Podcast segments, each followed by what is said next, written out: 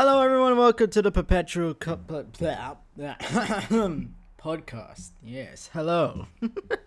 um, it is me, Perpetual Peter, the one and only, your best friend in the entire universe. How have you been?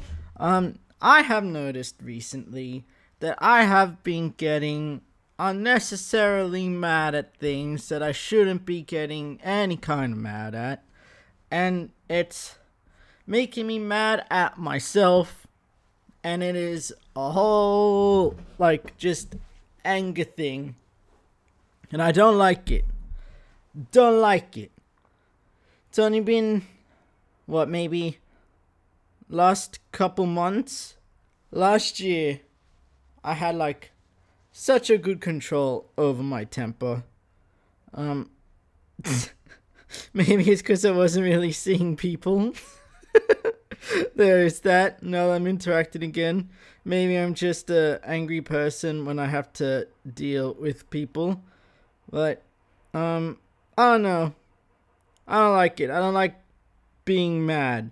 Anger is such a fucking stupid emotion. Like it's good in the sense that it shows you what you're passionate about, but when it just stays unnecessarily or gets worse and turns to hate, then it's just non productive. Getting the immediate jolt of anger when you see something that shouldn't happen, you know, like when, when you see. I can't think of anything funny.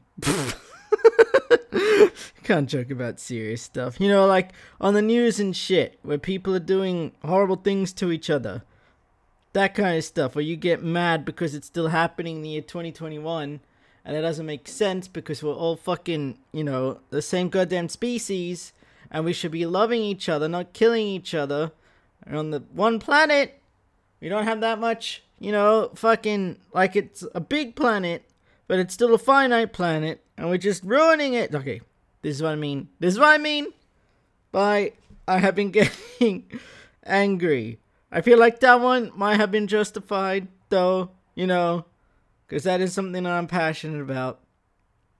But it's still what what what's continual anger gonna do? You know, the the like I was saying that initial burst, finding out what your passions is, if it is something like, it's a good warning. When when it is something stupid. Like someone cuts in front of you in a line, you get mad, and that makes sense because it's still they're cheating the system. But in the end, if it, it literally is just one person, what is the continuing to hold on to that anger gonna do? And then if if it does, you know, stay with you, it could ruin the rest of your day. Whole fucking day's gone because someone cut in front of you at the ice cream shop on the hot day. It is an important thing to eat ice cream, no doubt. But you shouldn't ruin your day before you even get that ice cream, you know? So, I've been trying to fucking learn how to let shit go easier. And it ain't fucking easy. Tell you that much. And I just want to know where where all this anger came from. As well, so then I can like you know not have it build up and not make me so snappy. I mean I've been so tired all the time recently as well. And I don't know if that's part of it or it's like a loop because I'm angry, I stay up thinking about what's making me angry, so then I'm tired, which then makes me more angry, so then I stay up again.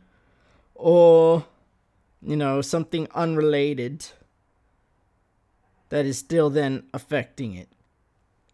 Like, I don't know. I don't know, I'm not a doctor, I should probably go see one. Um, but, um, yeah, sleep is important, people. It's fucking stupid, but it's important. Um, but what what what are some of your tips for not being angry?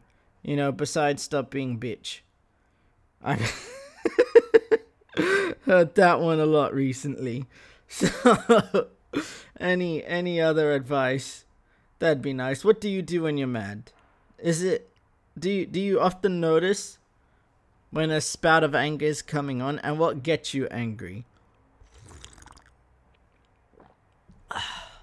because here's the thing as well. Um it doesn't make fucking sense. I'm I'm under the impression that free will free will is bullshit and everything that is gonna happen was already set into motion at the start of the Big Bang. No mystical mumbo jumbo, no sky daddy telling us what we have to do. Just particles being particles. Once, like, when you hit a ball on a pool table, it bounces, hits other balls, and they either do or don't go in the sucker, right? Same with like the particles. You you know where that first ball's probably gonna go, but it's hard to predict where that ball that hits the other ball that hits that other ball, that like third ball or whatever in the motion. Very hard to know where it's gonna go, but because you hit that first ball, it was always gonna go somewhere. If any of this makes sense, I don't think it does. Point is, though, if we are all particles, right, made up of quarks, which make up atoms, which make up elements, which make up our bodies or whatever, um, then then we are still subject to the laws of physics, which is subjected to cause and effect. So either I, I I just I can't see where free will comes into it at all. Why why would our brains be one of the only things in the entire universe that get to affect the rest of the universe? You know, anything inside of this universe would have would be subject to its laws. And I don't know of anything outside of the universe because you know, it's the fucking goddamn universe, which means everything is subject to the laws that we have going on here like physics, cause and effect, and that means you can't you can't break it. And then even even if there is randomness, right? Quantum mechanics says that um there there is you can't know the velocity of a particle as well as its location at the same time. The fucking whatever the hell that's called. I'm saying a lot of sciencey things, but I'm not smart, okay? so I don't remember what that's called. The uncertainty principle. There we go, that thing. Yes, the uncertainty principle says you can't know the velocity and the location of something. You need know one or the other, which means there is certain aspect of randomness to this whole thing. But even if there is randomness, it still doesn't leave free will because we didn't pick the randomness. It's still spontaneous, right?